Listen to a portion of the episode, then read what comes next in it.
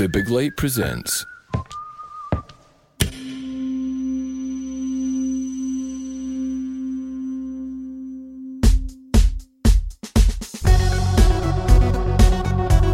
Hello, I'm Sean McDonald. You're listening to Blethered, and my guest is Lindsay Ferrigan.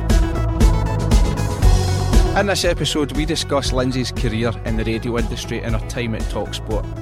We talk about the difficulties faced by women working in media, specifically sport media, including social media abuse in general. Lindsay also lifts the lid on her time spent working as a stripper, delving into some of the darker aspects of the industry, and we take a look at the stigmas and attitudes that surround sites like OnlyFans and Admire Me. It wouldn't be blethered if we didn't get a laugh, and there's plenty of those, so if you enjoy this episode, feel free to share it or to leave a review. Just a quick word if you're working from home just now during the pandemic, maybe you're fighting with people in the house over Wi Fi or space to work, you're finding that work and home are merging into one and it's starting to drive you a bit mental. Have a wee look at Clockwise. That's where I've got an office in Glasgow City Centre. I've been working here for just over a month now, and it's been absolutely amazing uh, with how much it's helped me to focus and regain a wee bit of clarity. There's offices to rent, there's hot desks, very cheap each month, there's unlimited Wi Fi, 24 hour access. If you've got a hot desk, you've got your own allocated desk and storage right in the middle of town so it's easy to get to, and they're modern and comfortable offices as well. Get in touch with Clockwise via email and quote Sean McDonald Blether to them, and they'll talk you through what options are available. The links to that are available in the episode notes, or you can just Google them. Definitely worth a look. Cheers.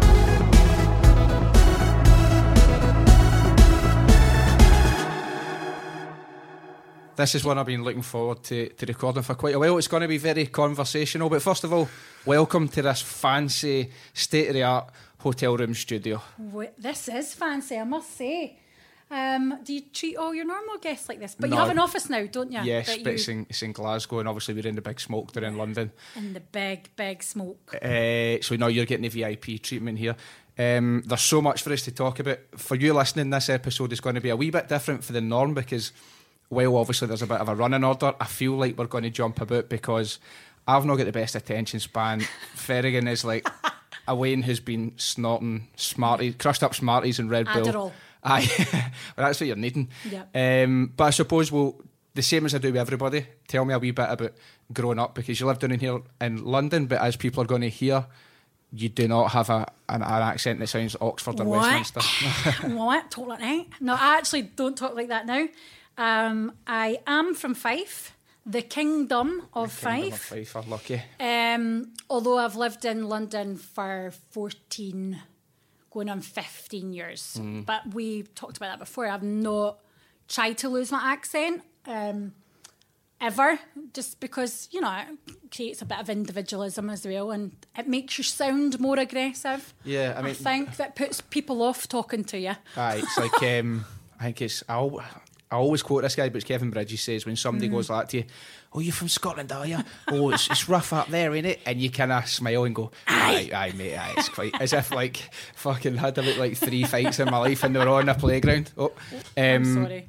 Aye, but the thing with the accents, we've discussed this before. Mm. And I've got a really strong opinion on it, and I always slaughter people who, who really lose their accents. Now, if somebody intentionally, while they're talking to a bunch of foreigners, aka me, will Yeah. like soften it just purely to be understood, I'm like, fine, because that's just for pure practice. And, and normally that's speed and that's tempo and, and pronunciation. That's not essentially changing your accent. exactly, exactly. It's just practicality because I'm in my work uh, and I need to get something done. So, Yeah. so that's fine. I'm going to, I'm going to speak Yeah, to these people. yeah. But the when it's somebody who just changes that their accent changes completely, I would say I think they're obsequious and insipid and um, invertebrates. Fancy. Yes, because it, I mean it's just completely. It's just completely changing who you are. It's, it, like, how can Palatable you? the Aye, to make yourself more yeah. palatable, to make yourself more neutral, and it's like, come on, man! Like you've had that. Yeah. That's your voice. How can how can something that's so fundamental to who you are as a person just so easily They change? Like the- evaporate. Yeah, Aye. I always, I I think, yeah, you're right. I think people do, especially Scottish people who live elsewhere, or who maybe work in the media or whatever. It does make them a bit more palatable, but. Um, and a lot of people, it, it just dissipates when they live elsewhere because they've maybe, you know, lived with other people who don't understand. And, I- and I do, where I do agree that you know, it makes them But I, I can't remember the word you use, and I'll probably never remember it. That long one. you just- Obsequious. Yeah. It just means like sort of sort of subservient, just like oh sorry, I'll just do whatever you say. See when it, when it's on TV, right? I suppose I should caveat it by saying when it's on TV, if you have to be a newsreader and they tell you you need to speak like that, but then that takes us on to the point of well, why should we? Well, yeah, and that's and that's actually I've got more to say about that than you were always deterred from getting these jobs in the media because you had an accent like that. You were you weren't invited to be on radio or on telly Aye. or because your your accent was thick or Yeah. heavy or a little bit aggressive sounding. You were encouraged to make your accent palatable so that you could be hired, especially as a Scottish person in media. That was, and it was still like that 15 years ago when I started work, you know, Mm-hmm. On, uh, longer than that ago when I started working. a, show on the big light, Great Scott, where Janice Mm-hmm. Forsyth interviews people at Billy Connolly. She said James McAvoy, and she spoke to Alan Cumming, the actor. Oh, yeah. and he was basically saying that it was drum duty, and you were told you cannot have that that sort of regional accent. So it's like, hold on a minute. So the epicenter of entertainment. And uh, whether it's journalism or anything else, what it has to be centered around this, what I would call just the I don't know the bog gen- standard generic ac- Ge- generic eye Queen's Was, English. um, oh God, this is probably before you were born, but um, Billy Connolly did like an audience with in the 80s. Yes. Do you remember? Yeah, I do, it aye. would have been. No, I've seen it though, like you would have seen it, and aye, of course, and like. And he talks about who aren't like these people that these Scottish people that come on television and talk like this. I know. It's like who the fuck are these people? And they've all got first names as second names or something like that. They're all called Aye, aye. Cameron or Campbell or Aye, Far, aye. you know they've all got you know cer- first names as surnames and he and he imitates them but that was very much the like if you ever went to like drama school or anything like that they tried to like what alan cumming said they drummed that out of you try and shed that Yeah. but for a normal person in a normal job fair enough if you've worked in then, I mean, customer service or something you're trying to Let's let's look at even the percentage of people who would actually naturally have that accent. You know, probably make up what a fifth of of the entire nation of the, or Hmm. the population of the UK. Sorry, not a nation before anybody jumps in that. I know it's not a country. Um, it would probably make up maybe off the top of my head 20, 30 percent because Aye, there's aye. far more regional accents. be Let I, me- even within 10 miles in the UK Aye. like if you go from somewhere like in Scotland for example if you go from Fife to Dundee it's very very different. You go from Glasgow to Coatbridge, and even speak, honest to God, they they do this weird thing where they'll say like, "I'm not wanting it. It's just it's weird."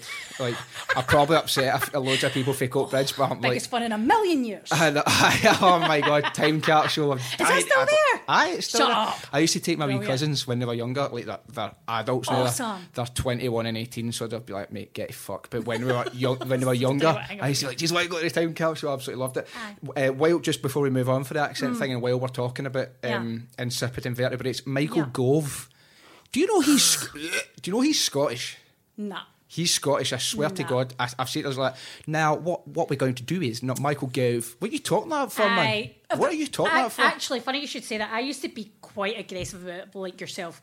And I remember a few years ago meeting a friend of a- a friend's boyfriend, and he worked in finance, and he was Scottish.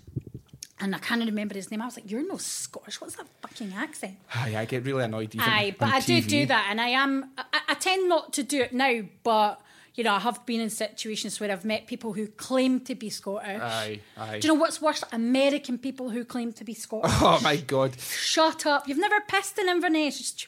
I know, I know. Do you know what I mean? I, uh, I tell you, I spent a month. Oh, I hate them. They're the worst. spent a month, a month, sorry, working in Florida, and every single day I had the same conversation.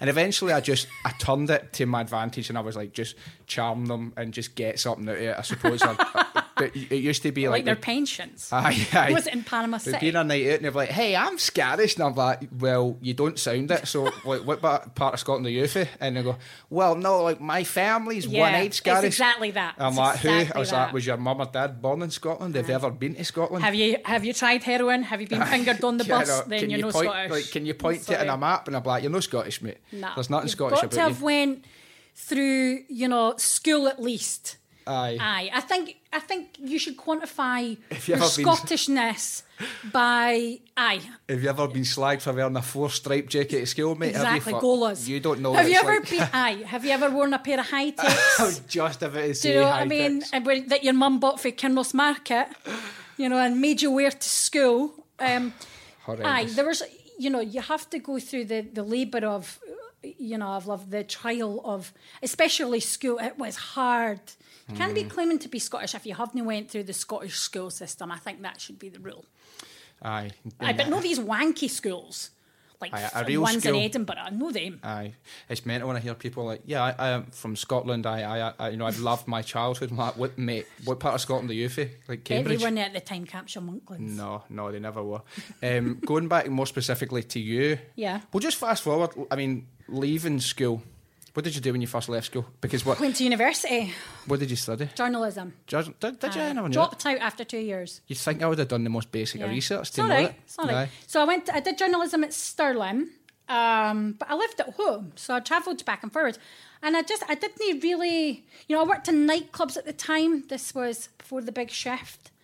Um, I worked in nightclubs at the time, worked behind bars, so it was quite hard to balance that and you know work nights. But so I did two years of a master's in journalism, an MA, and then um, and then I started dancing. So, and I, always with the intention of going back to university and finishing my course, which I did do, but not till much later on. Elaborate on And I did a different course. Elaborate on dancing. What type of that was it? Like Um, inter- interpretive dance? Oh, aye, I used to wear black bin bags and a pot on my head. Um, and take that to the Edinburgh Festival. No, um, I used to be a lap dancer. So there's loads of, you know, different descriptions. A stripper, basically. now that we I think can, people don't use the word stripper anymore. It's like kind of generalised to people who used to go to like 18th birthday parties and like Mm-hmm. Aye. a strippogram. Remember them? yeah, aye. Well, no, but No. I, I am. Of course not. I know.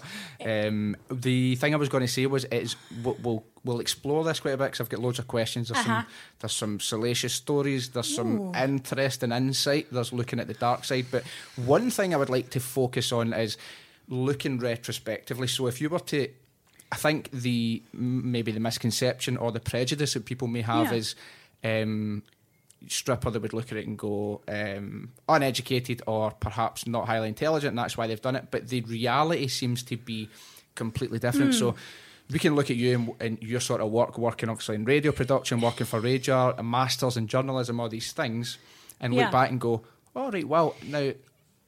You can tell me about that, but remind me to come back to the. Was it your pal? Is it fucking heart, the heart surgeon? Or what was it she did? Um, We'll- we'll- I've we- got a pal who's uh, who's a neurosurgeon. She's a neurosurgeon. Yeah. But she was a stripper. Yeah. And there is that whole. Yeah, so- It's a funny middle bit- ground, isn't it? So, aye, you're right that you could make the assumption generally, and that's probably right to make the assumption that Mm-hmm. strippers are only very smart. Um, you know, the general consensus is is that they aren't. Um, that they maybe don't have much common sense. But the one, the friends that I made whilst dancing, very shrewd individuals. Yeah. Um, there were some that didn't work, you know, that hard at the time, and they were pretty much focused on partying or whatever. But Yeah. you know, are doctors now, nurses now, I mean, a small business, aye, small business owners, head teachers. You know, that like my my group that I've formed, the friendships that I've formed, not Yeah. because I think I always kind of knew the ones that were in it because that's all they had, that Yeah. was all they could do you kind of those girls were always kind of obvious. They were a bit. I hate to use the term broken, but there was there definitely was some uh, of them, and you know you wanted to try and help them, bring them on, be better versions of themselves. But there was it was always a parent who was dancing because they were either forced into it because they needed the money, or they were supporting other people, or supporting you know something a bit darker. Um, whereas the other girls were in it for a short time to make the maximum amount of money for whether it was to buy a house, to study, like to mm-hmm. afford to be able to go to university, to pay off their mortgage, like all of these things. These these girls that that were in dancing or stripping for a short period of time had a plan. Mm-hmm. They had a five year plan or maybe longer, but they thought they're like, this is what I want from this money. They were smart. They invested money smarter than me. I wish I had invested money at the time. No, me, I was having a good time. Aye. Where I wish I had been, sm- I wasn't smarter with money until later on, and and by later on, you didn't make as much money. When I first started, that's when the big money was. You can make six and seven hundred pound in a night. By the time I retired, 28, 27, um, it wasn't, you know, the, the, that kind of money wasn't there. That kind of money wasn't around. What caused the, the money to reduce? Um, I think, well, when I first started, I was young. I was 21. Um, money comes in, you spend it because there's also the assumption that, oh, back next week. So Exactly. There's the assumption is I can make all this money for a do, do you know what I mean? You Mm-hmm. make that assumption and you just spend it on shite. I bought this convertible car. It was a heap of shit. I remember that. I, like I bought it brand new, and the the window used to fall out of it when I was driving. what kind of car was It it? was like a wee MG thing, like a soft top thing. Oh, Got aye. banned from driving Aye. at the time. Oh, I was just hideous. I used to drive everywhere at a million miles an hour, whilst smoking and putting on my makeup and looking out the window, yeah, you've blasting. told. Yeah, you've told me that when you're cycling about London, you're paranoid to listen to a you. podcast. You've been outed, you Aye, shite bag. I was, to be fair, I was very different. I was very reckless. Yeah. I, I mean, I got banned from driving twice at 22. I got banned for six months because I had more than 12 points on my licence. And then I got a further ban because I drove away from the courthouse on the same day. How was I going to get home? Do you know what I mean? But they waited for me around the corner. They were like, You've just been banned. I was like, How am I going to get home? I live in the middle of nowhere. and I, I was living in Edinburgh at the time, and my car used to and I drove when I was banned. And one day I came back. Uh, uh, you, uh, I think the statute of limitations has been reached. If anybody through police is listening, you can't actually do Can I it do anymore. nothing now? It was 18 years ago. Yeah. Um, I remember I used to drive the car every now and again when I was banned, and it was parked outside my house, and I lived in the shore in Leith. And one day I came back and it was gone. By just what I say, I absolutely love it down the shore and Leith. Amazing. Well, that's just when it was. Back then was just when it was Coming up. first redeveloped and things were opening, and it was really nice. But that's where all the wankers lived. Partially gentrified now, or depending on who you're speaking to, fully. Yeah, Aye. fully I love it. gentrified. But back back then, back in twenty years ago, that was you didn't hang around there at night. But and is that where you were working? No, I worked in a few various different. I'll, I'll take you through that chronologically. That I've worked in some weird and wonderful places. I'll tell you with some weird and wonderful characters. But um, w- with the whole car thing, I remember coming back one day. My car was gone, and I, f- I was like, "Shit, I'll have to report it stolen." And my mum phoned me. She was like, "We came over to visit you, and your car wasn't there." She was like, "So luckily, I had the spare key on me, and we took it back." I was like! And then she parked it in her garage in Fife and let her cat sleep on it. By the time I was in the banned from driving, it was just state. I was raging. Um, but aye, that was the kind of frivolous stuff that was spent money on convertibles and shoes and bags and materialistic bullshit that nobody needs. That sup- you know, you had aye. to have a new outfit on to go to whatever place you were going out in Glasgow or Edinburgh, and it was just I mean, I suppose not to get too philosophical about it, but in order to learn the value of money and the Mm. Yeah. the, the lack of value that there is in, in the sort of material things, and to evolve, you first have to make the mistake, spend the money, feel the lack, and then be like, hold on a minute, because obviously.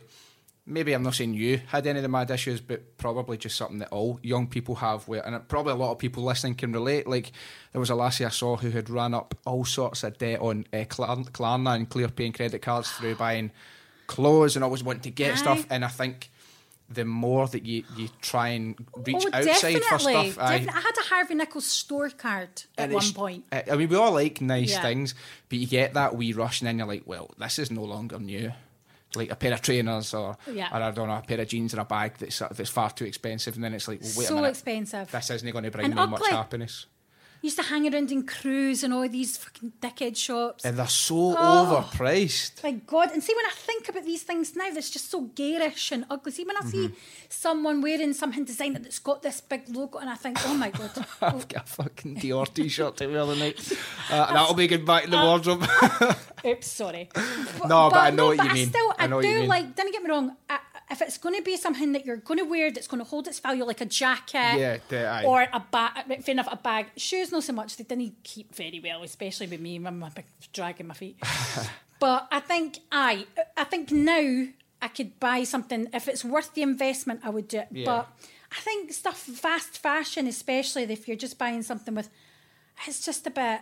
What's the suppose, point? yeah. I suppose I would further add on to that for a, for a different perspective is that, but I mean, knock yourself out because I, I love nice things and love Yeah. nice clothes and all that. But Yeah. I think I feel very lucky that now I'm conscious of the fact that it's a thing, and there's a detachment where it's like Yeah. I'm not buying this; it's going to make me happy. I'm getting it because I can, and because I like it. I also associate that with my kind of Scottish life. I, I still think that people in Scotland are more like that than people that in London. what in terms of being flash. I I do. I, that's what I was saying to you before. I mean, when when I moved to London, people didn't care about what kind, well, especially the company that you know, the friends. No one cared about if, if anything was designer or if you uh, had a nice car. Nobody had a car. People just get the tube. But Well, I think in Glasgow, especially, it's very much a. a- It's quite a Scottish. It's quite a cultural thing in Scotland. is, Even aye. my male friends still wear Dolce Gabbana, still wear Mm-hmm. Boss, still wear like, and they're older in their forties or whatever. It's still very much a thing for them. I think there's. I can only mainly speak for Glasgow. There is an inherited snobbery, and Hmm. it comes from the doors of clubs because Glasgow is the hardest place in the fucking Yeah. world to get in places. I've been in. Where was that? Oh, really? All right. Honestly, okay. and in terms of bouncers Well, and stuff. aye, when so you're a woman, you never aye, really aye, there's a mad, that, yeah. there's a mad snobbiness. Like At that note, I used to be a door bitch in Dundee. I worked when I was so when I left school when I was at university, we did like a mixture of clubs. We worked in ones in Fife and um, ones in Dundee, but the one in Dundee in particular, and I don't know he'll he'll not mind me mentioning him. Do you know Mo Ross used to play for Rangers? aye, aye. Um, Mo used to come. And. Mo was at Rangers at the time, but he's from Dundee. He's Aye. a nice guy. Um, he's a friend of a friend, and he used to come to this club that I worked in. This is way before I was dancing. In full trainers, denim, and the rule was no trainers, no denim. Mm. So I would be there trying to uphold my rules with my wee clipboard, being a bitch to everybody. No, you can't come in with that on. He would just come right in, no getting It's mental though. one finger up to me every time. I mean, I no totally- bothered because Aye. because he you know he played for. Rangers and he could. God, I remember. pff, This would have been like 2009. I would wear like. Oh, I'm actually cringing remembering. Um, Like a one cringe- one out. like a fashion cringe Aye, like story. one outfit was like G Star jeans. So remember them? We were stitching Yeah. G Star jeans with a pocket like on the thigh, a white shirt, a black skinny tie, a black All Saints V neck jumper, but then I'd have like pointy That black. sh- literally sounds like what you wear now. no, isn't it? pointy black shoes on, like pure jeans and shoes. Have you seen that Twitter account? Oh, uh, by the was, way, I was I was jeans and shoes. so we have a thing in the radio industry. See, when you go to a conference, every guy blue jeans and a brown shoe, often a boot with cut. the wee f- and the Aye. toes flat at the front. Aye, and, they've got- often just film from the knee down just. Aye, then they've and got then, the, like the shirt and the, the shirt and the V-neck knitted jumper and a wee bit of the shirt's poking out the bottom. And the back of the jeans are always wet because they've been walking on them. Boot cut. I Also, do you know what I didn't like? And, and I'll probably, you know, get s- slagged off for saying this. I didn't like a guy in a blazer. I've not worn a blazer for years. no, I've not worn a blazer for years, I, but d- if I just get a nice didn't. one. I, I and, and I get that it looks nice, but a blazer and a jean. Get out of my life. Mm. It's Don't very- talk to me. it's very, like- fucking Don away Very Ye- it's Yates's 2008, I, innit? it's. I'm like, no, you- I can't deal with. That's no. I love these chats where I just get to sit and slide clothes and all that. Um, they're I so. know that we're veering away from. Remember, remember when we were sitting in the Cross Keys? Remember that pub at Yeah. Covent Garden? Love that place, man. Yeah. Might go tonight. Um, Sometimes Nigel Farage is in there, so is he? be warned. Is he actually? Yeah, yeah, yeah. Did I not tell you that before? You might have done. Yeah. Oh, it's a great pub as well. Aye, I know. If anybody wants a good pub, you're in London, Cross Keys. It's next to Covent Garden, and it is kind of. It's on Endell Street, aye off the beaten track, and Yeah. it is it is brilliant. and I it's the same it. temperature all year round. Oh, fucking 50 roasting! Aye, degrees. slash sort of like it's, this, their settings are freezing. if you're coming to. London for the weekend, you'd like to lose a wee bit of weight whilst drinking. aye, aye. Remember, we- Aye, aye. it's boiling. So we were in at Christmas and we were talking loads of stories and sort of the Mm-hmm. whole scandalous side of um, people that you sort of would come up, not come up against, but people you would meet, kind of working in in that sort of business. You can name everybody you want because I'm going to bleep them out. Okay. um, and that I, I'd had a few drinks, so What I can't. I've had. Um, You can just tell them as you go. with. Well, say like for example, the Scotland national team hotel. I bet it uh, made your ears perk up, didn't it? As soon as I said Scotland national team hotel. Scotland well, National Team Hotel. Aye. wait till you hear this, right? What, ma- you want the full story? I want the full story. Sneaking in in the back. Sneaking in the back. I'll I'll bleep the names out. In So fact, there was one in Glasgow as well that I s- snuck into. did you not take a squad with you, or was it just you? It's mainly just me. God, I was just horny. But um, aye, there was one time in Glasgow in the city centre. I remember that it was kind of down the river. Do you know where the BBC is? It's like across the river. The Plaza. Aye, so Big- there big was, glass aye, hotel there behind was, the Armadillo. There was an instant there. I remember sneaking it there. But the Seamill Hydro one, somebody was actually getting married, and I went in the wrong.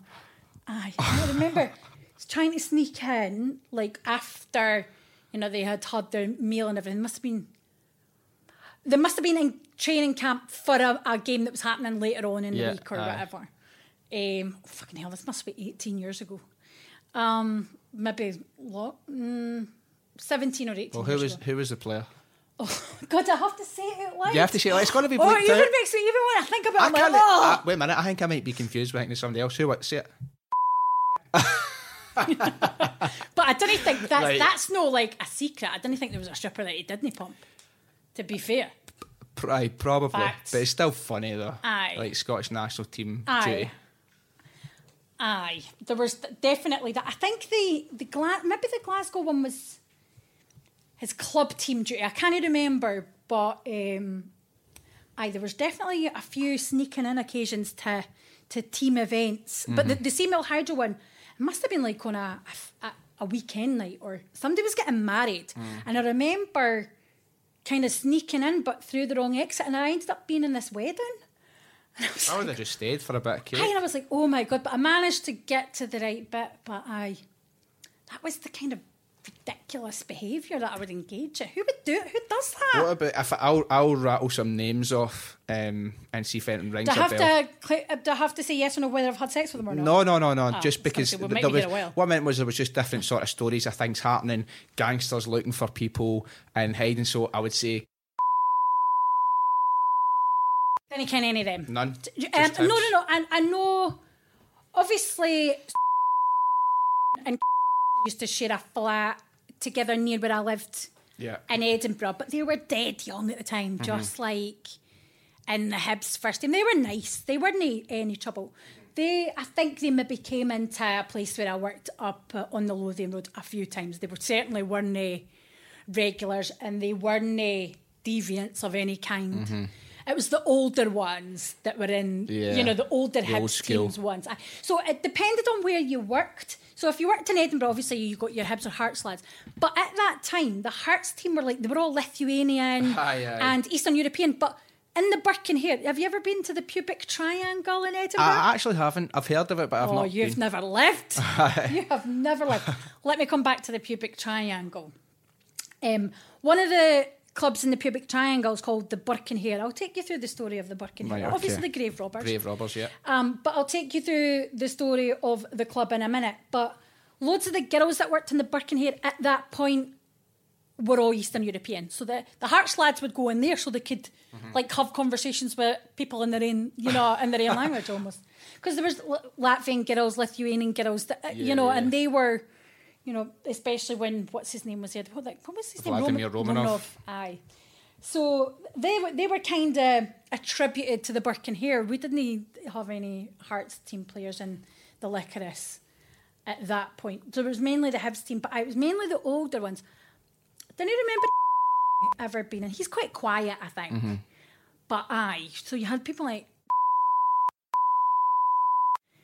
God, I've not, I've never thought about any of these people in such a long time. But they all had kind of hangers on, you know. Mm-hmm. They always had like shady pals from home. Yeah. Eh, I always all right.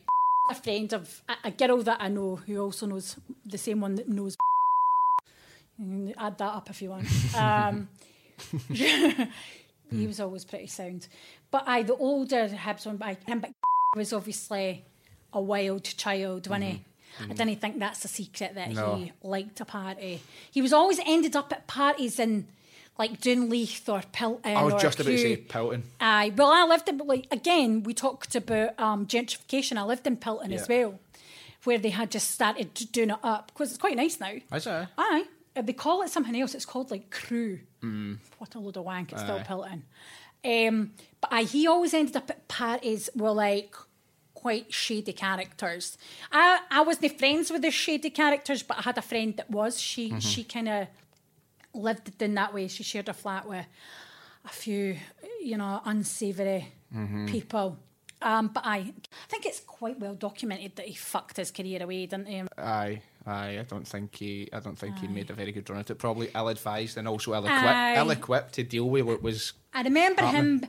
I do which is a remember him being in from time to time, but he wasn't always well like other teammates. He had a few, you know, shady pals. There's um, there's obviously all this sort of the funny stories, and we can look at it and look at the good side of people making money, people being shrewd and whatever, and setting themselves up. But there must be a bit of a dark side as well. Very, And I suppose your susceptibility to that darkness will obviously depend on the. I don't know, sort of the um, Yeah. resilience or the wherewithal that you have. What what is the dark side? You can. You, can let it take you. Mm-hmm. You know, you can. I mean, it's it's it's hard. It's no for, you know, people who aren't thick-skinned, Mm-hmm. people who, you know, didn't have a clear goal, people who are kind of lost. It's not.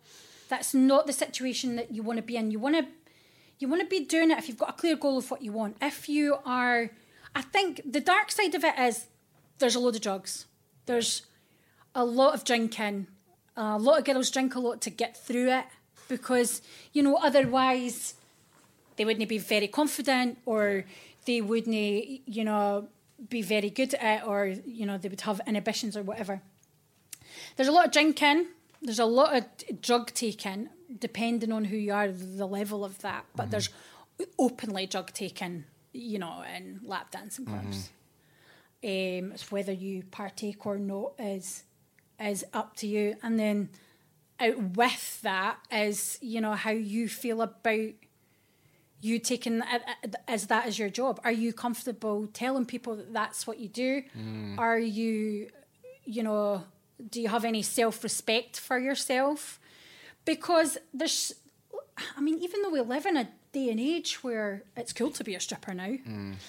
there's, you know, there's still an element of shame that that's that you're using your body to make money. Although I never ever felt like that. But I also didn't really publicise the fact mm-hmm. either. I think there's, well, knowing my family and that, I, I tried to keep it, I didn't try and keep it a secret. I just, I just didn't openly divulge the information. I suppose if you look at it now in its digitised form, is, Hmm. is obviously the modernisation of the industry, if you will, is that people now do things like OnlyFans Yeah. and AdmireMe.vip, that kind of thing. And Oh, I've never like- heard of that one, Have you not? I think I'll that's that uh. Chelsea, Chelsea Ferguson that owns that. You know, his mad Twitter character, social media yeah. personality.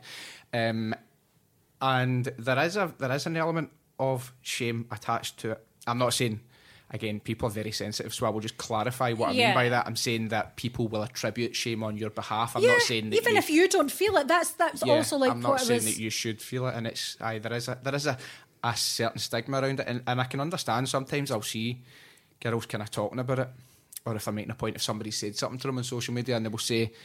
You'll ask me for pictures, or you want this, or you sexualise women, but then once I start to profit from it, then it becomes It's an all issue. the same thing, yeah. How? And why I- am I? I'm profiting from my own body. Why should? What? Yeah. And why is that now derogatory? But And, yeah. but you want to look at it anyway for free. And I think I understand the because I mean I'm not going to claim one to have a major dog in the fight, if you will, and like it doesn't really affect my life. So I don't sit because sometimes you see people being what I would call a performative feminist, so that birds will fancy them. Yeah. So we'll say like, eh, you, "Women should be able to do this," and it's like. Um, I mean, come on, mate. Like, this not really your argument. It's good. Aye, it's no your. It's between women. Yeah, and it's good for it's good to be supportive, but when it becomes to the point where you're becoming a bit of a performance Aye, seal, aye. It's people no can really kind of see your through your it. fight.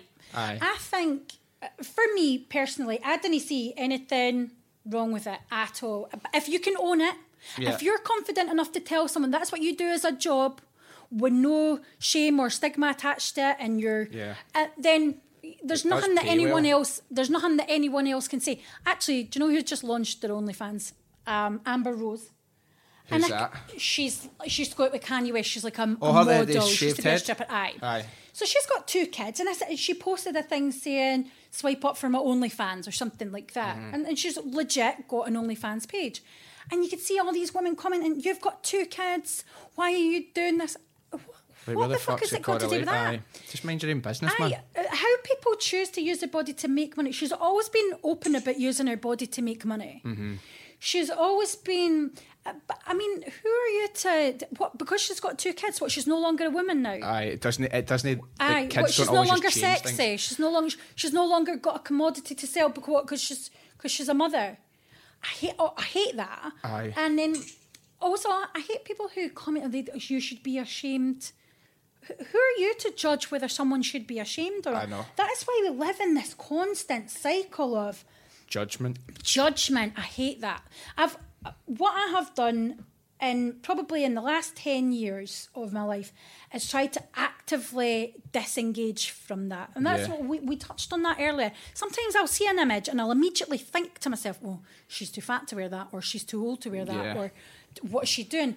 But I will then immediately chastise that thought in my brain to say, Mm-hmm. "Why are you even thinking that?" Because we all do these things. It's like we said, maybe it's the social media age is um, sort of conditioning us to think that we can just say whatever we want because there is no immediate consequence. You say, if people said half the things they said online, you would get, if you said it face to face, you get a punch in the jaw.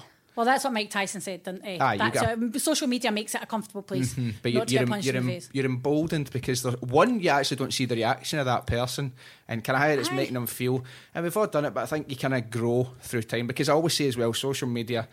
This excuse doesn't really wash anymore because it's been around for about 10 years mm. and it's been very longer. intense. Twitter's Aye. been around since what, 2000? Well, Facebook's been around since 2005, 2006, and then Twitter 2007 or 2008. So you're it's a long time. It's, and it's become. It used to be something you would step into, but obviously now it's something that permeates every everyday life because we Everything. communicate through it. And so for the last five years, it's become steadfast in society, and it's like not knowing how to navigate it or being a wee bit naive. And some people are like soaking wet behind the ears with not thinking of the consequences. And you kind of over time you have to see you kind of stop and go, oh wait a minute, that's actually a really horrible, terrible thing to do. And I think that that then behaviour is crossed over sometimes into people's just everyday thinking. Because as you say, like we're all human. We all see, you know how like in Tourette's, when people have got Tourette's, where they shout what is the most taboo or terrible yeah, thing. yeah, yeah. So we all get it. We're all human. You all see somebody and you think something. People think about me all the time. Often they say it because I don't like it either. Do they and- think here's the Zac Efron of Rob Royce? I bet they do. I bet they want to shout that out when they see you. Um, no, but people people kind of say things, and it's like, well, hold on a minute, like you need Yeah. to just back the fuck up, mate, and you just just think would they, about I what you're couldn't saying. even imagine having so much hate for someone else or so much vitriol to spout out and I mean, going back to, I mean, footballers were probably the first people who experienced it really Yeah, on aye. social media.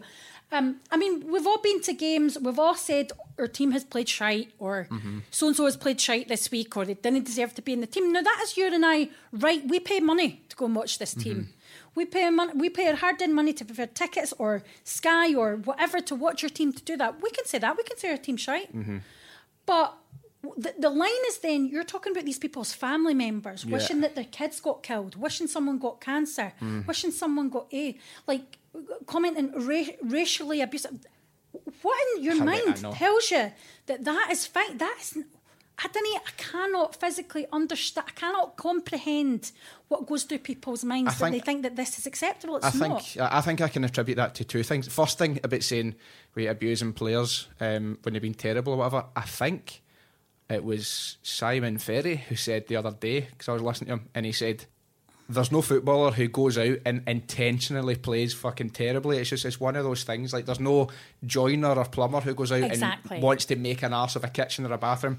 But the other thing about um, what goes through people's heads, first of all, I think when somebody very aggressively and angrily and passionately tell somebody you're fucking this, you're that, you're terrible, I'm like that's a textbook case of projection where you are so Yeah. deeply dissatisfied with your own existence Yeah. that you want to tell me what I'm doing wrong or you want to tell somebody else how bad they are and it's like you should maybe really work on yourself and that's probably what it is. And the other one is Oh, d- off- oh, didn't get me wrong. I would never send, I would never tweet and and and you know include. I don't know. Let's use Bruni as an example. Say Bruni had a shite. You were shite the day. I would never. Aye, I aye. would never do that. If I thought that he was, I would maybe say it to you or someone on the WhatsApp group. I would never say. Aye, I mean- I would never say that publicly. I think, given that people are obser- ninety nine percent, ninety nine point nine percent of a spectator and observer's participation in football is exactly that. Okay, there's a discussion, but it's observing. You're Yeah. watching, so of course you're going to have things to say. Yeah. And if construct uh, criticism can be constructive or can be in a way where you can back up what you're saying, but when it becomes personal, you're like you're just a you're just a fucked up wee guy. And I think these people, Aye.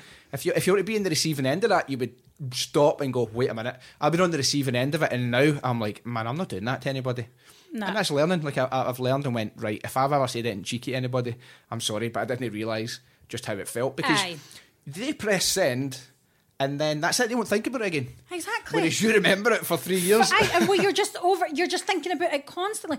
We we talked about this kind of separately that you know that Sky have launched. Uh, you know, a, a, hate won't stop us campaign. Yeah. You know, um, especially towards the presenters and stuff. But women, like female presenters, that's what we were talking about the radio days after, uh, you know, I stopped dancing and moved to London. But I never really pursued a journalism career mainly because of the dance. I didn't want that to come back um, and bite me in the arse. I didn't want. So when, kind of to go back, um, when I moved to London, I was still dancing. So talking about dark days, these were very dark days for me at the end. No, I was I, I was never, you know, I was never. I mean, I, I partied a lot. I, you know, I took drugs recreationally. I never had a problem. I was never. I never had a problem with drink or anything like that. Um, plus, I was always relatively fit as well. I was always doing something. Anyway, um, I was still dancing though when I moved to London, but I knew that when I first moved to London, I didn't have a, a, a radio job, but I knew that there was one coming up, and I knew that I really wanted it. Um, so for the first couple of months that I lived in London, I actually worked um, in a place in Shoreditch called Brown's. Right. It's on the corner.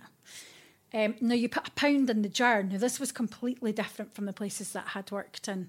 Actually, I've I've got so much to tell you about the places where I worked in Edinburgh. Um, this was very, very like the the str- like the process of how that worked was very, very different. Guys used to come in, used to put a pound in the jar, and then you did your stage show. You used to collect a pound off everybody before you went on stage. Kidding It was on. meant- That's like you're a bus driver taking I- people to Blackpool. Aye, but imagine like, I mean, you used to. I, I was like, what is this? Why am I going home with all these pound coins? so I mean, Piece and pound coins. but but I mean that was before that. This was just for your kind of stage appearances before you did any Right, aye. private dances. But you could. Me and my, my my pal, we were like a comedy duo, and we made a killing in there because most of the girls that worked there were either. Um, I don't know, Eastern European, or just didn't give a shit about Mm-hmm. engaging with the guys. And because we were Scottish and we were new and we were cheeky, guys loved it. We made a fortune. But um, it was coming up to Christmas, and the guy who ran it, he was like, "You have to work Christmas on New, Year." And I was like, "We can, and we're going back Who's to." going to a strip club on Christmas Day? Aye, he was like, "You either have to work Christmas Eve or New Year's Eve." Or like, no. Oh, right, Christmas Aye, Eve, right. we were like, "We're going back to Scotland on the 26th," and he was like, "I'm sorry." He says it's rules for everybody, so we did. Uh, we didn't go back. But what I started doing was in the year after, I used to go home. I used to either fly or get the train um, uh, to Aberdeen from London, work the whole weekend, stay with my pal, and then go back and do my radio job. It was hard.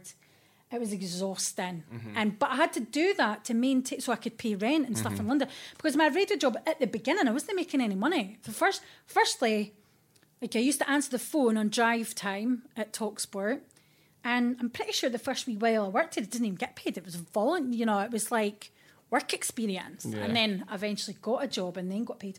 But still, what you think about how much rent is in London. So that was, I was kind of forced to kind of, once my savings had kind of run out, I was going back up the road to work. And I wasn't making any money because I was crabbit and I was tired and I hated all of these people who came in. And by that time, I was like, 27 and I hated all these young girls that were just starting all enthusiastic and that. I was just bitter. Hmm. I was like, fucking hate this. Like a jaded central I- midfielder about I it. was very much a jaded central midfielder. and I remember when I first started and there was loads of jaded central midfielders. Aye. And I was like, fucking those old cows. Do you know what I mean? Yeah, and yeah. then all of a sudden I was one of those old bitter cows. Um, and I just and I, I just got to a point where I was like, I cannot maintain this life of coming home to work, to dance, to make money, to live my life in London. Mm-hmm. Yeah. I was I, I was my my radio job was suffering because I was tired. I was having to change shifts all the time. Um, you know, and I thought this is what I want to do, so I have to be committed to that. Yeah. So I just had to bite the bullet and do it and live uh, like. And then I had to move out of my one bedroom flat that I could no longer afford, and I had to share Mm. because otherwise I couldn't have. Do you know what I mean? Yeah, a lot of sacrifice to be made. It was a lot of. It was it was exhausting by the end. Let's um, before we do talk about the radio job. Is there any sort of things that you want to highlight or stories? Because you said about the places that you so worked in. many. Oh my god! I mean, I've been lucky. I've been. I mean, th- th- this could go on for episodes and say, episodes. What we could do then is in future return to it and do an episode. We could do a whole series on the lap we'll do it. dancing. the stripper diaries. The stripper diaries. If you would like to hear the stripper diaries, give us a shout on Twitter, and if there's enough of a demand, Yeah, then we will create a mini series. Yeah. looking at different each uh, each episode, looking at a different facet or aspect of the yeah, because there's a lot. And, there's so yeah. much. There's so much to talk about in the stripper diaries because not just the dark side of it, or you know, or, or, or how people have turned out. You know, um, I mean, I, I didn't really know a lot, an awful lot about it now, but I can certainly comment on when I first started at 21 as a young, fresh, enthusiastic, Mm-hmm. perky boobed stripper. yeah, um, by the time I ended, like I, I- just actually, I could tell you the story about my retirement. I think I was, I think it was at Christmas, maybe in 2000. I want to say 2008. So, aye, so I've been retired for 12 years. Aye, and I'll be f- the big birthday very soon. Yes. Eh, so I was, I, I, so I would have been 28, and I worked in this place in Aberdeen, which is my favourite place to work. It's called Bugsy's, um, and I just had enough. I just thought I can't do this anymore. I just, I got my stuff, I packed my stuff up, I took my my hair extensions out, threw my shoes in the bin. And I went out the fire exit. Never paid my commission. Never said cheerio to anyone. and Just mm-hmm. left, and I never really? looked back. Are you Pretty glad? much shaved my hair off later in the week. You glad for doing that? Why Aye. did you shave your hair? Was that like a liberation thing? I'm in control. I, I was like, I'm going to give myself. Plus, my hair was so damaged. I was, um, I've had two skinheads actually, generally from damaged bleaching my hair. Hmm. Um, but I, I thought, um, if I shave my hair off, then I can't go back. I'd have to buy a wig, and gets it. That's ugly. I like that. I like when pe- I always talk about this burning the bridges behind you, so you can only Aye. go forward. It was like, aye, it was like you can't retreat in fear and go back to what you I know. threw the shoes in the bin. Out the, out the fire exit door, no paid any commission. Song kicks in. Aye, like- end credits roll. Aye. And then I went to this pub around the corner, texted everybody saying, Right, I've left work, come and meet me. well, if um, if you have enjoyed this sort of chat and back and forth that we've had and the insight into the whole stripper thing, and if you'd like to hear the stripper diaries, then you know what to do. Let us know because if you don't, then it'll not happen. If you do want it, then it's nine hundred pounds for your cheek. There's so, but the thing is, there's so many volumes to the stripper diaries Yeah. because I've been lucky to uh, work in clubs in different countries. Um, Mm. We need to do a the wee bit, yeah. characters, yeah. I- mean, I've been to the Caribbean and worked. Wow. I've been to Iceland. I've been to Ireland. I've been to Spain. I've worked in Ibiza. I've worked in Canada, Australia. Although they can touch you there, so that didn't last long. Did it, can they? Aye. I was like, what is happening here? Aye, No. I was like, that's not for me. I'll uh, I'll go on a wee reconnaissance mission. I'll start doing my research and I'm all that is Only in it. certain parts of Australia. Yeah. Uh, and, and when I Oh, worked by the way, I, Perth, but just for clarity, I was referring to general strip clubs, Aye. no places where you can aye, touch. like in, and also, I was only kidding. Uh, No, you weren't. I was. Um, aye, but I remember working somewhere on the Gold Coast and like the guys, they can't like grope you, but they can still place it. I was like, no, no, no, no, that's not for me. Bit too handsy for me. Aye, there's Um, a lot of volumes to the stripper diaries, so aye, we could literally do another three episodes on that alone. Now, as we move on from Yeah. one segment of your life to another, obviously working in the radio or the radio industry, um, to quote Gordon Smart, he said, because you need to be loud and you need to be confident, project your voice. Gordon Smart said, You learned to whisper in a helicopter, which I, I, I feel like MD listening can go, Aye, that's a good way to put it. That is probably the best way to describe me. What? Talk us through What was it your. you called me the last time you were here? London's loudest Loud- resident. Lon- Aye, and London's most enthusiastic tourist. You are London's most One year. enthusiastic. I, am here as much as anybody that lives here, but I'm still just buzzing like, no, wait, But I'm- then you're like, I can't believe Londoners don't know that, but this place that exists, I know, and I it's know, like some know. shit street somewhere. I know, and we're like, we didn't care about that. I know there's so many good things. Um, talk. Let's talk about it. How what is what does your job entail? Because Um, the tr- well, the transition was, as, as I said before, I was still dancing when I moved to London, but it just got so hard. it got so hard, and I was just exhausted all the time. And I knew that I wanted the radio career to be a career, Mm-hmm. and I had to make a real decision and the dancing had to get parked and that was it it was no longer a chapter in my life so there's and plus i didn't want i worked as a i worked at a sports radio station in a very male dominated world Are we allowed to name it? yeah Talk yeah I, Sport? I was at talksport started at talksport Talk Sport of old, not owned by News Corp. yeah the Rupert old Murdoch's Talk- aye. empire. But Aye, the, uh, not, not the, the new talksport that's in a fancy Where is it? UK well it used to just be round the corner from here it was in waterloo it was on a um, a street around the corner round the back All right. um, no far, like five minutes walk from Mm-hmm. here. Like some of the staple people are there. Like, uh, did you work in the Alan Brazil show eventually? I did a few. I covered breakfast a few times. A lot of people used to think that I was Alan's daughter. They heard me on the phone. Oh, you know, I've got a funny story about Alan actually about how we had to put him to bed at one Cheltenham festival. That man is not light. Um, me and I get my a friend um, James who actually lives in Australia now. He works in like Fox News. He does Fox. All right. He must do the Australian sports, but he's from Essex.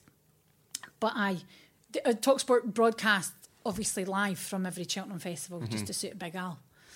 um, but that was named my staple show. I was, I first worked on Drive Time with Ian Wright and Adrian Durham. All right. I answered the phone. Oh, I was- but Love I was Wright, wild on the Adrian phone. I'd be like, not because for me. the what you you didn't like writing. Don't like. No, I love I love Ian Wright, but I'm saying Adrian Durham, not for me. I, I love Adrian because obviously I know him as a person, and said- he he plays that devil's advocate. Aye. They want people to call in. They want people to be incensed. You know, they want people to oppose what he's saying. Mm-hmm. He often he probably isn't often of that p- opinion. He knows that he's aggravating people, but that is the To a degree, well, that's under- the staple of a, a phone in show. yeah, while I understand that being a staple of a phone-in show, like when I don't know, it's, this is easy for me to say. So I'm saying it as somebody who doesn't have that experience, but as an observer and as somebody who takes a keen and and um, active interest in these types of discussions and shows and things, I just think, would you not? I personally, I can't speak for anybody else. I personally would be embarrassed to a degree if the only way that I could generate debate or discussion was by, be, by being intentionally inflammatory or against the grain or contradictory or like provocative. Do you not have a faith in your own ability as a journalist and observer, as a so-called expert, to be able to to just speak normally? That's kinda where I fair, sta- that's but where I stand. also I, I- he's also plays a you know a character almost of himself. I can I can understand that Um, he said because he- he does do. I, I mean, I'm not sure if he does now because I didn't really listen to a lot. Probably get in trouble for saying this, but um, I didn't really listen to a lot of radio now. Lindsay works for. RAJAR, who Aye, do the the, radio who- listener yeah, the- statistics. so I do. I don't physically do the research myself, obviously, but but um, you know, I do the insight. I do you know who's listening to what and why and what kind of shows and f- how they're listening and why they want to listen to someone else. That that's the kind of stuff that I deal with. Um, but the radio stuff is you know the bread and butter for the company I work with. But we do lots of podcasting projects and stuff Mm-hmm. now as well, which I, I'm involved in. Um, but aye, I don't. I, I do. I tell you when I love radio the most at the weekends when I'm doing a bit of housework or I'm doing a bit of cooking. But I was a regular, you know, either Five Live or Talk Sport listener. But now I just I feel like I'm just like I can't. I used to like listening to Talksport when I worked because I like to hear. I actually really take. I feel like I've heard it all. I Aye. feel like I've experienced it all. definitely. It's no anything new. I take an in, like I do take an interest. It, it, it's it's diminished somewhat over the last eight years in English football and discussion, but because it's kind of new. So if I'm down south, for example, or Do if, you think that football in general has diminished? I think so.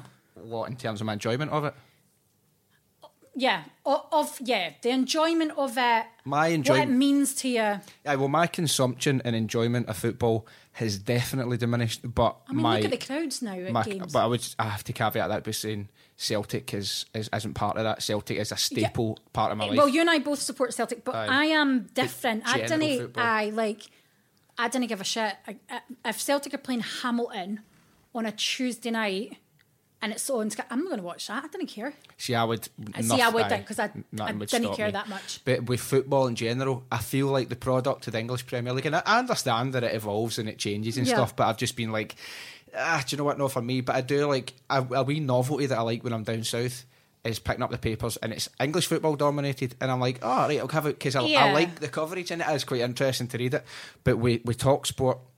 And understand the nature of the beast and all that, and it's got people have things have got to be commercialised to make money. But Yeah, the, the the advertising is is every like five minutes. Aye, well, like, I any commercial, well, that's where the that's where the money comes from. I know, I, I get that, but I'm like, But, yeah. I actually like I have to bow out, and that's why I sometimes like dipping in for the wee clips and hearing what people are talking Ah, about. right. Okay. See, I don't even mind the adverts because I'm I'm just so accustomed to it now. I don't even Yeah. hear it, but I think it's more the kind of the con the content for me. Are we still talking about, you know, VAR? Are we still talking about mm-hmm. diving? How are we still talking about racism in football? How are we? How are these still? You know, how is this still happening? I always feel like, Well, oh, see, do you know at this point I would like to take an opportunity to say to people support fan media, and I'm not. I can only talk about Celtic fan media because that's all I, I will consume. Aye. But I will also say support your Rangers fan media, or if there's Hibs or Hearts or Aberdeen or any other club, because what I was about to say there is Dunfermline Athletic. Aye. What I was about to say there is I want more discussion about the actual quality of the football, Yeah. about where improvements can be made, tactical insights I enjoy. I mean, the whole expected goals and all these, I don't really get it, um, and it doesn't interest me. So, I mean, you've got 20 minute Tims, good pals of mine, f- phenomenal. Was that a real thing? Aye, They're twen- called 20 minute 20 Tims? minute Tims. They're, All they're absolutely brilliant. Their Patreon's amazing.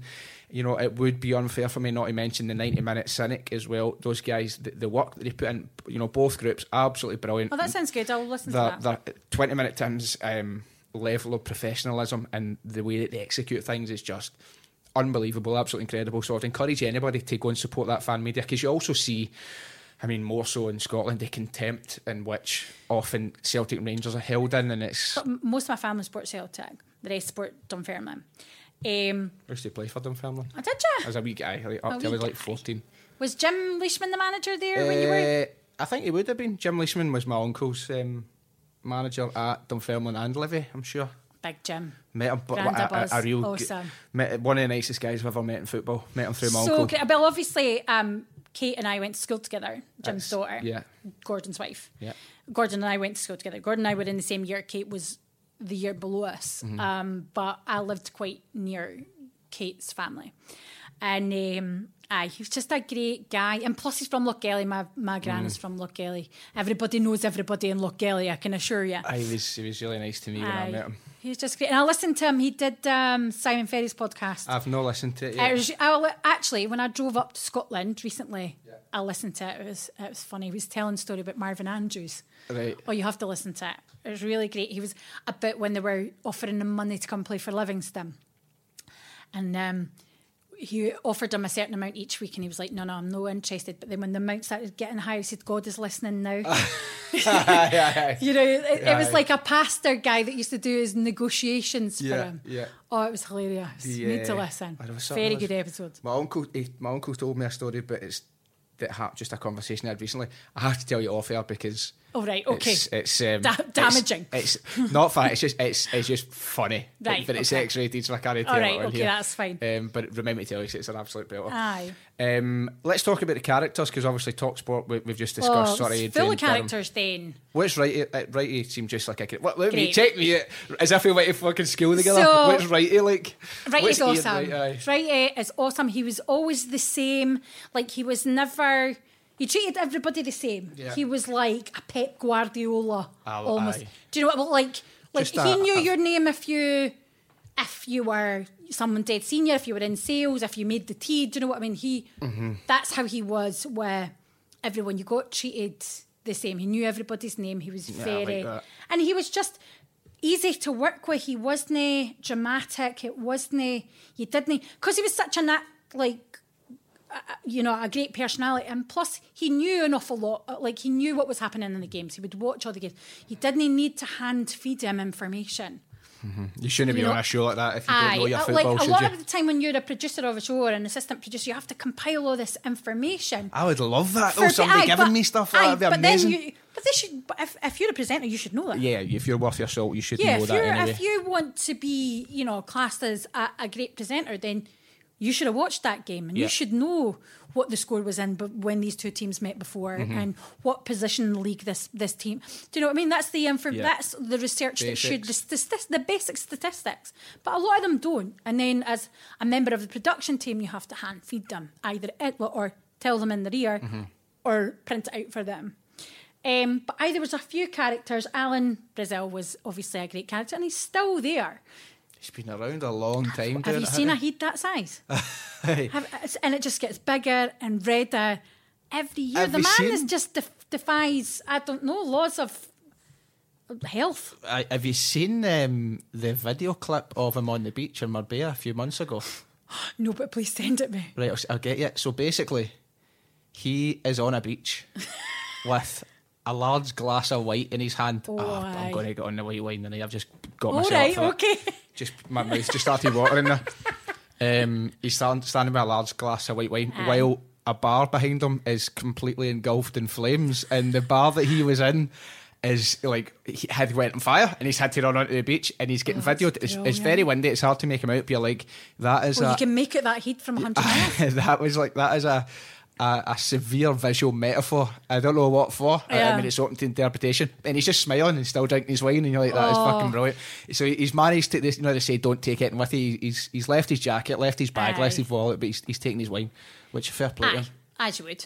It's important. Um, but aye, Alan was a great character. There was, you know, there was a lot of drinking in the morning. my mate used to what the boy. Know. there was a lot of morning drinking post the breakfast show. Do you know what's funny actually? My mate, so my mate worked there in the sales team. All right, Um, who? Between well, so he would have been there for like 2011, 12. Oh no, I'd left then. Oh, right, I left okay. in 2011. Aye, he'd have he'd have been away by then. I mean, so Was he a Scottish guy? No, he was for he was for uh, Luton. Dean Brown, his name. No, didn't He remember him. might know you, but you might have probably you, you probably left. The legend, the legend would have lived on. Aye. The Lindsay Um, Ferrigan legend. You, I believe you worked with, on the Stan Collymore show. Aye. Don't know if that's what it's called, aye. but you worked with him. no, uh, it was called Kickoff. Um, so it was uh, mainly stuff that was happening. You know, it was seven till ten. So a lot of the time there was live games on, and then you would take calls after, or it was just straight discussion. It was more of a serious discussion about things that were happening in football rather than, you know, your kind of flippant callers on drive. Um, aye, so that was that required more work, especially with Stan. He was often hard to manage. I mean, on the flip side, he did get a real hard time from, you know, on Twitter, and people would email in and text in to the actual, you know, to the to the show, to the station, with just the most vicious, hideous kind of stuff.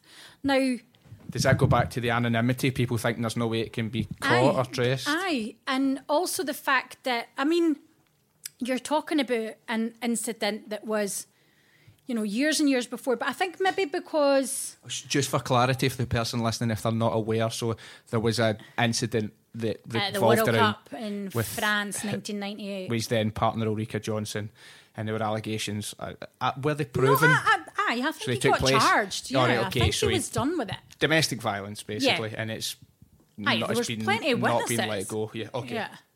Um, and I think that still gets brought up, you know, regardless of how good a, a broadcaster he is, and he does all of his own research, he knows all of his stuff, he's Mm-hmm. Yeah. very meticulous. Um, but like his part, and like with the dogging and stuff as well. Remember, he got caught dogging. Fuck yeah, I forgot about it. Um, there's, Dog, you know, I mean, th- dogging, that kind of school's not that bad, the thing, is it? yeah. I mean, wasn't there like a sun sting with the the dogging? I'm Oh, sure was there? there was. Aye. Um. Aye. So there was there was all that, and but people were you know awful. Tim, they used to email in and text in like really racial abuse for a start, and bring up the st- stuff that he did in the past, which is not relevant to anything that he's talking about Hmm. on air. But he wasn't a terribly likable character in the Yeah. you know, um, in in the studio, but no one deserves racial abuse. No, absolutely or, not. You know, Just- uh, no one deserves any kind of abuse like that, regardless of what. There's a weird thing in society when people feel that they're giving out right, what I would call righteous abuse.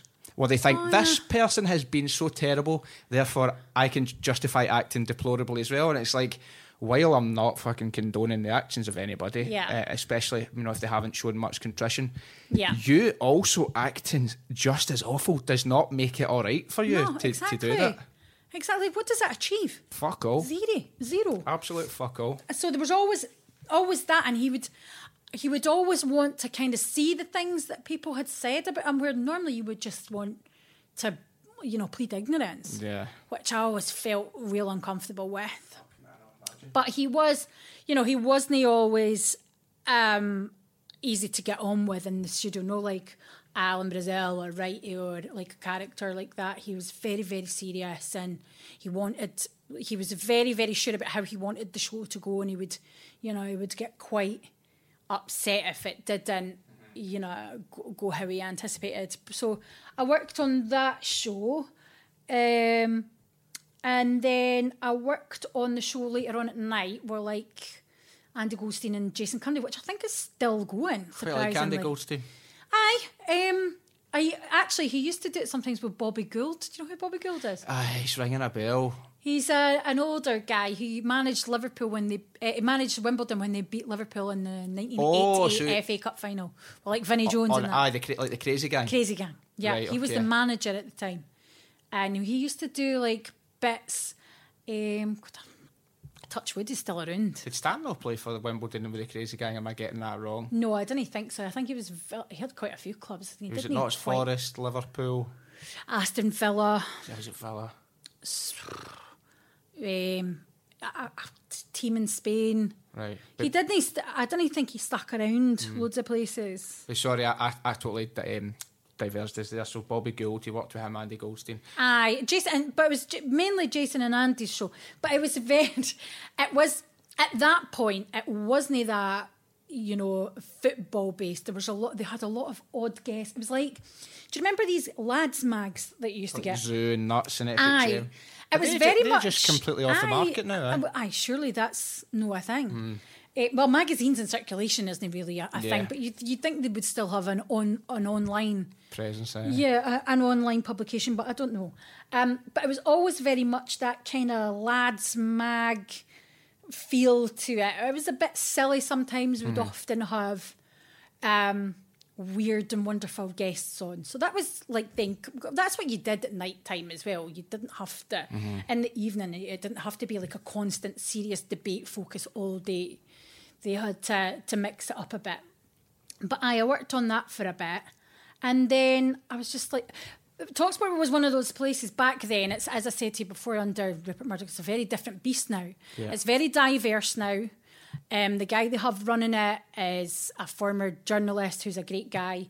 They all have to, you know, senior management have to wear suits, and they have female presenters. Where there's hardly any women worked there when I was there. If you were a, the there was women producers that they liked to book guests with because you would sit with your soft tone trying to get someone to come on at six o'clock in the morning. Mm-hmm. Yeah. Do you know what I mean? Yeah, you needed yeah, a woman's touch for that. So there was a few female producers. It's mainly kind of current affairs stuff, but but now it's a very different setup. Um, they have female presenters. It's a lot more diverse in terms of ethnicity and cultures and Mm-hmm. stuff. Where before it was very much, you know, a middle-aged white guy station, like White van man. white van man, taxi driver kind Yeah. of based. Um, but it's kind of evolved from those days. But we had some good times those in those old days in Waterloo. I'm keen to hear the good times. One question I did want to ask, and Yeah. um, I've said this a couple of times when speaking to, to female guests that I don't want to go down the predict, predictable questioning route of like sexism. Did you think maybe? Did you ever feel uncomfortable? Or did you ever feel that people were a bit out of order? And I know things often are of their time, and even though it was only. Uh, 10, 11, 12 years ago, that inter- culturally is like a fucking, it's light years Yeah. away in it. Like it's, For me, and this is a God's honest truth, never at Talksport did I feel uncomfortable or feel that, um, you know, I was maybe being not well, you're no shrinking violet, so I don't think. I it- think that's aye. what probably. I think that's what probably helped. I was always quite. See, that's the thing because I was always quite assertive. It, al- it got me this reputation of almost being aggressive, Mm-hmm. almost being confrontational. Uh, That was a, a word that was used to describe me a lot. To be fair, I was. I was I mean, I, I'm a recovering rageaholic now. Don't get me wrong, but then I would get back then, especially transitioning from dancer to working in radio. It was Yeah. often hard for me, and I would because I was used to being able to speak to people however I wanted with no repercussions. I think culturally, when you look at how women are described, um, so if, if a woman is displays certain behavioural traits, it, she will be described as um, she's bossy, she's assertive, she's aggressive, she's demanding, she's um, a bit highly strung. But when it- Exactly. when a- She's emotional. It's emotional. That's, that's my favourite. when She's it's a, when it's a man, it's um, he's meticulous, he's, He's driven, ambitious. he's demanding, he's got high standards, aye, Yeah. ambitious, he's focused, and it's like, Exactly. well, And come on, I lads, it's the same. I always felt like I didn't want to pursue a career almost behind the mic because of obviously I had been a dancer. I didn't want that to come back Yeah. on me. Um, and also because again what people say on social media about these people who are presenters and they still do it yet to this day. Some of the replies to like th- this is my this is you know these people who listen to these stations and think oh th- these women should get back in the kitchen. I know more about football than you i can assure you. Or i'm willing to do my own research. Think about girls now that that play the game women now that play the game and you know they're now on panels and stuff like that. They know more because they have to work harder to be better than their male counterpart. Absolutely, absolutely. I would I would make the assertion, um, or I would conclude that any woman who is working at a good level and that Exactly. is has had to deliver more or put more work in. I mean, the only two I can think of off the top of my head, uh, Laura. alex and alex scott I no, I was going to say right, that, that I've spoken to. Sorry, All right, okay. would be uh, Laura Brannan, a girl who, a girl. That sounds really disrespectful. Somebody who's working at um, Motherwell Football Club. She's All worked right. for Copa 90. She worked for Celtic. She knows her football Good. inside out. She's encyclopedic. Uh, and then there's also Connie McLaughlin. That Uh-huh. episode will have been out by the time this is out. Um, what Bauer Radio at Radio Clyde, BBC, uh, BT Sport, Sky Sports, and there is. Uh, she Connie mentioned that where she said there is an element of having to be even further Yes. prepared for any eventuality. And, and because so- if you don't know it's because you're a woman Exactly, aye. But then you look at people like fucking Paul Merson, aye, Charlie who just turn up. Matt Le Tissier. These people Because, have because but, but that's because you're a former pro. You only need to turn up. You didn't need to do the work, and you can just You've your face fits. clue, Matt. Exactly. That's what used to. I used to be so uh, you know, and plus I used to work with people who were a bit lazier because they were men, and and but the girls who did work in the production team at Talksport worked double as hard as any of the male counterparts because you had to. a couple of examples off the top of my head. Paul Merson was doing a preview of the Scottish League, um, and there was something about Celtic coming up. I think he was talking about St Johnstone. He, he laughed and he went, "Oh, don't know much about him really." He's like, "Oh, say Celtic three 0 and it's just like they're all. It's all a great laugh, and you think, "Sorry." Who the fuck do you think you are? And I'm Aye. talking about Sky as a broadcaster. I'm like, do you realise Do the work. Do you realise the contempt that you're breeding? Because we are, I would say, unanimously, Scottish football fans are v- hold Sky in real contempt because their coverage and, and their Oh knowledge. my and then God, aye. It's all a big laugh in it. Like you don't know what you're talking about, and it's it's just embarrassing. Like if if you're going to be doing that job, if you're talking about football, you should know your stuff. You should know your stuff um, straight up. One other thing I wanted to ask uh, before um, Talksport were incorporated into News Corp, Mm. and obviously the diverse modern Yeah, it's, it's Um, very much a. It's it's been taken in a much better direction as a station over maybe five or six years. Before sure. it had headed in that direction, it was often viewed, um, I think, as we discussed, as a bit of an elephant's, elephant's graveyard. No matter what you'd done, or, or if you've been castigated publicly for something, or for any discretions, or, or, or Ah, well, let's, well, let's use the example of Richard Keys and Andy Gray. That's exactly who I was They going to go got- to. Aye. They got sacked from uh, Sky Sports, I think, uh, If you would four like- weeks before. Yeah, I think And if then, any if anybody doesn't know why they were sacked, go and Google uh, it yeah, and watch the Google videos. it yeah, for sexual misconduct. Yeah. Um, and the thing is, that kind of probably sparked off like part of, especially for the for the female um, correspondents at Sky coming forward. Mm-hmm. Um, but during that period, they had, they had got sacked from Sky Sports when we thought they were going to go to Al Jazeera. But at beIN Sports now. uh, well, we thought they were going to go to Al Jazeera. There was a big talk about them staying in TV, but like working for another company. The guy who ran Talksport at the time must have had a contact, or must have been a friend of a friend of Richard Keys. And within they had started their mid morning show at 10 a.m. within four or five weeks of being sacked from Mm-hmm. Sky. And it was the biggest load of shit you've ever heard in your life. Because because they had been used to being these jovial characters, it was like they'd almost been castrated. Yeah. They were too, it was so dry. They were too scared to kind of have a laugh or. Um, and it was it was just horrible. I don't know how long that I, I had left not long after that, but um, and plus I worked in the evening, so I didn't really come in contact with any any of them. Um, and it was I remember listening to like, is this shit compared to Jim White, who's on now, who's pretty good. Previous Blethered guest. He's pretty good. He's always got, you know, he's always chatting away about stuff, and it's it's engaging. That that that slot when they had the with Richard um, Keys and Andy Gray, it was f- dry. Yeah, it's the driest thing I've ever listened to. We have talked for an hour and 40 minutes Oh my god, Mm. about nonsense. and about nonsense, but I would And hope. not that- even about like the real nitty gritty stuff I know, either. but we'll, we'll, we can get into that. general This we'll call this we'll call this a taster. But I've I've Yeah. enjoyed it. It's been It's been great. I think we've been talking about this for such um, a long almost time. a, almost a year. Aye, um, and then obviously with lockdowns and COVID and various other obstacles, we weren't able to do it until now. But yeah, it's been great to just sit down and chat. I've always got plenty to spout on about, Aye, and if plenty uh, pish to talk. if the people at Spotify have been listening, then I'm quite happy to do the Stripper Diaries series, um, and I'll only take ten grand a series for it. Bargain, Yeah. basically. It, it would be it would be interesting. I mean, it would be interesting to us. A, a lot of it. I mean, it's when I kind of was trying to think back to the stuff. A lot of the stuff I haven't thought about for so long. Like a lot of characters that I worked with. Oh, there was a few belters. A lot of places. There's. oh, I, I did touch on a place where I worked in Edinburgh called the Western Bar. That has its own series. So, Have you ever been in it? No, Google it. It's been around from since the seventies. Used to be a go-go dancing bar, and then it just like then it was stripping and lap dancing. That place is like, uh, uh, uh, you know, you could have like a whole Channel Four series. the Wild. West. Literally the Wild West, and there's some. There's been some real characters that have crossed those. There's not only punters but girls who have worked there. It was a wild time. Well, I look forward to discussing it a later date. Yeah. But thanks very much for coming in. No problem at all. It's been great. Thank you.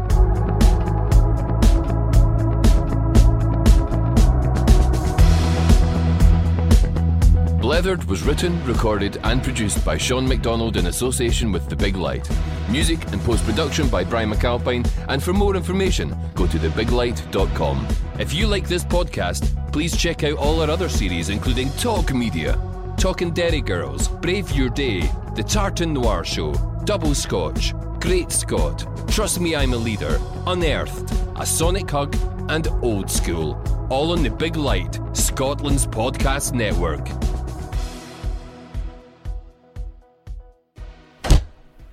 From the Big Light Studio.